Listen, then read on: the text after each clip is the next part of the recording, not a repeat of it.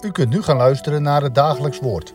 Dit is iedere maandag tot en met vrijdag om 10 uur, 3 uur en s'avonds om 7 uur. Deze meditatie wordt verzorgd door dominee Heikoop.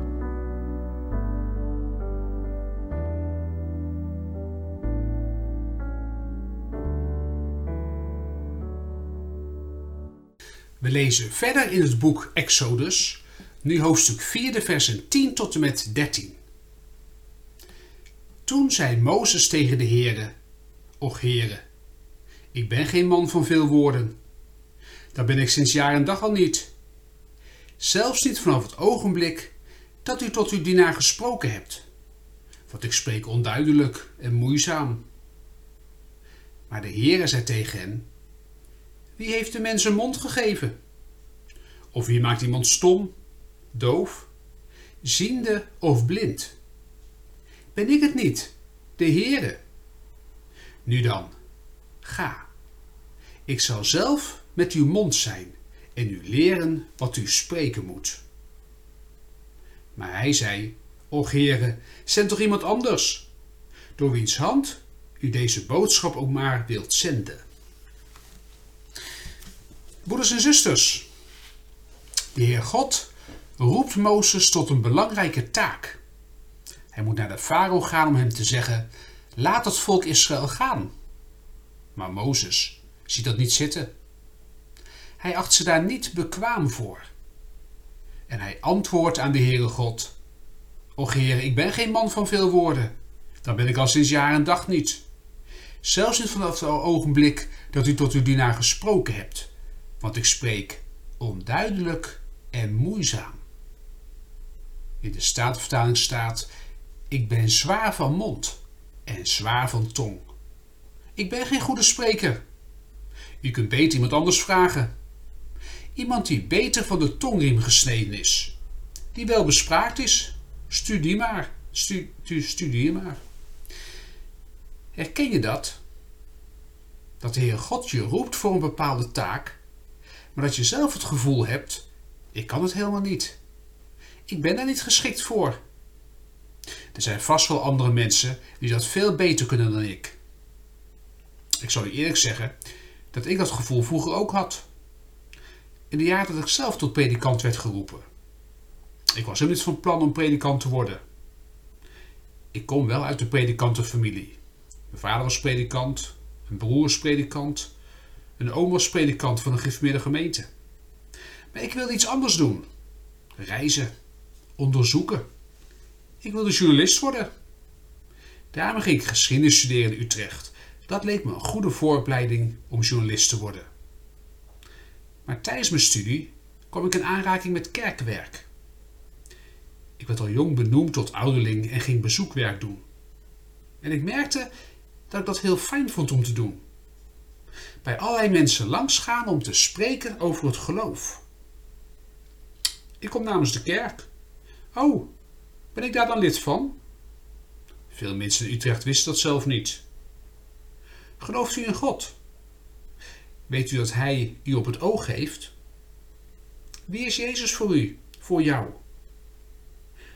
Doordat ik het fijn vond om in de kerk te werken, kwam ook de vraag naar mij toe: is het Gods weg met mij om in de kerk te gaan werken, om predikant te worden.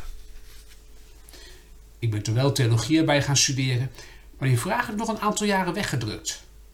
Dat zag ik eigenlijk toch niet zitten. Predikant te worden, elke zondag een preekstoel te beklimmen, dat is niet voor mij. Daar zijn andere mensen veel meer geschikt voor. Aan het einde van de studie, toen ik die vraag niet meer verder vooruit kon duwen, vond ik dit gedeelte uit Exodus een heel bemoedigend gedeelte. Dat had Mozes, notabene, de profeet van het Oude Testament blijkbaar ook. Dat hij zichzelf niet geschikt achtte.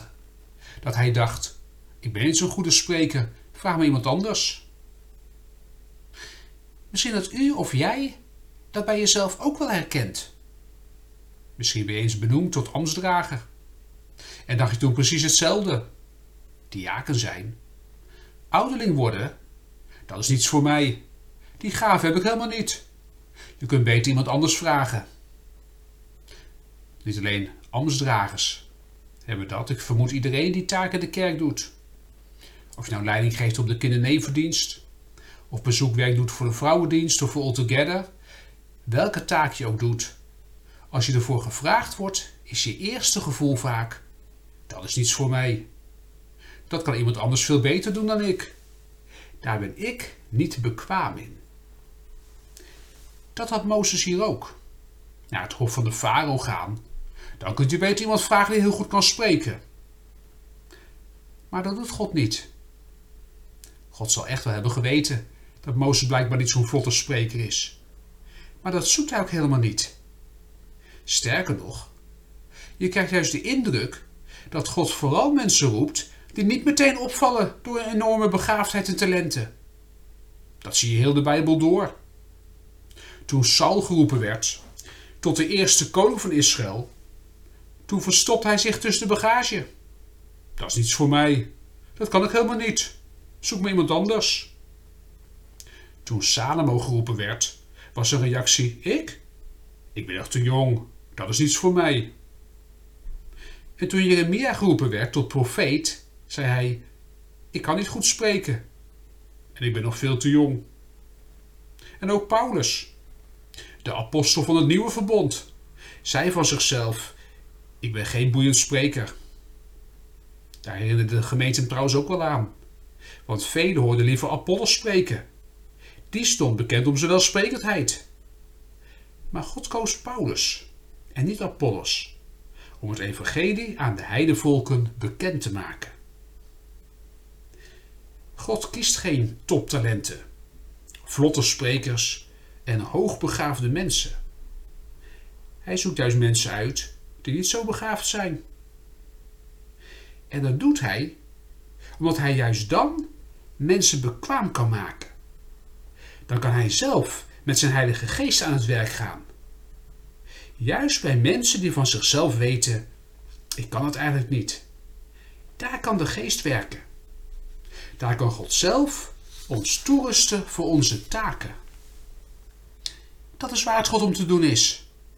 Hij zelf wil door ons heen werken. Hij zelf wil met zijn Heilige Geest ons hart en ons leven vernieuwen.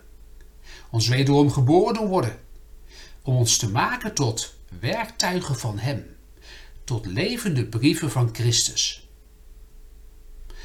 God zit niet te wachten op mensen die het wel even gaan doen.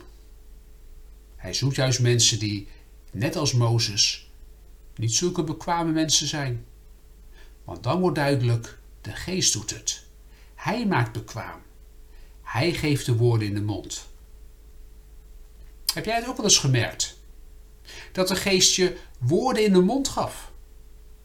Misschien ben je wel een keer uitgedaagd over je geloof. Door studiegenoten of een collega. Jij bent toch gelovig? Wat geloof je dan? Tot je eigen verbazing kon je daar heel gewoon goed antwoord op geven. Ja, ik geloof in Jezus Christus. Ik geloof dat God in Hem naar ons is toegekomen om ons te bevrijden en ons gelukkig te maken. Als je van tevoren had geweten dat er zo'n vraag kwam, had je misschien wel gedacht: wat moet ik nu zeggen? Maar nu ging dat vanzelf. Je had een goed gesprek met die collega. Dat is de geest van God, die je woorden in de mond geeft, die precies hetzelfde doet als wat God hier aan Mozes belooft. Ikzelf zal uw mond zijn en u leren wat u spreken moet. God zelf geeft je de woorden in de mond. God zelf maakt je bekwaam voor de taken waarvoor hij je roept. Dan merk je wat Mozes gemerkt heeft en Paulus en zoveel andere gelovigen alle eeuwen door. Als ik zwak ben, ben ik machtig. Want dan werkt hij in mij tot opbouw van mijn geloof en tot eer van God.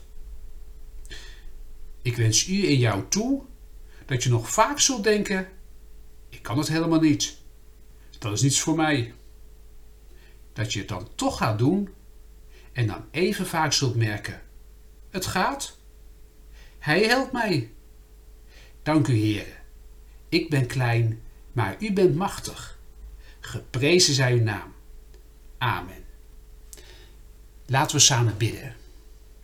Heer onze God, Vader in de hemel, wij danken u dat u steeds weer opnieuw de hele Bijbel door, de hele kerkgeschiedenis door en ook vandaag gewone mensen roept. Geen mensen met uitzonderlijke talenten, met enorme verbale gaven, sociale gaven, managementgaven. U roept mensen die het juist misschien wel niet zo goed kunnen. Maar dan krijgt uw geest ruimte om te werken. Dan kunt u zelf door ons werken. Dan kunt u van onze diensten en gaven gebruik maken. Dank u wel daarvoor, heren. Dank u wel dat we dat steeds opnieuw mogen merken. En daardoor ook steeds meer vertrouwen in mogen krijgen, inderdaad. De dingen waar u toe roept, daar rust u onszelf toe uit. Heren, wij danken u daarvoor. Geef dat ook wij steeds mogen merken wat Mozes hier merkte. Als ik zwak ben, ben ik machtig. Want dat zijn de mensen waar u iets mee kunt doen. Heren, wil ons zo gebruiken in uw dienst, tot lof en eer van u. Ga zo met ons, ook vandaag en de komende dagen. Dat danken bidden wij u, uit genade, om Jezus wil. Amen.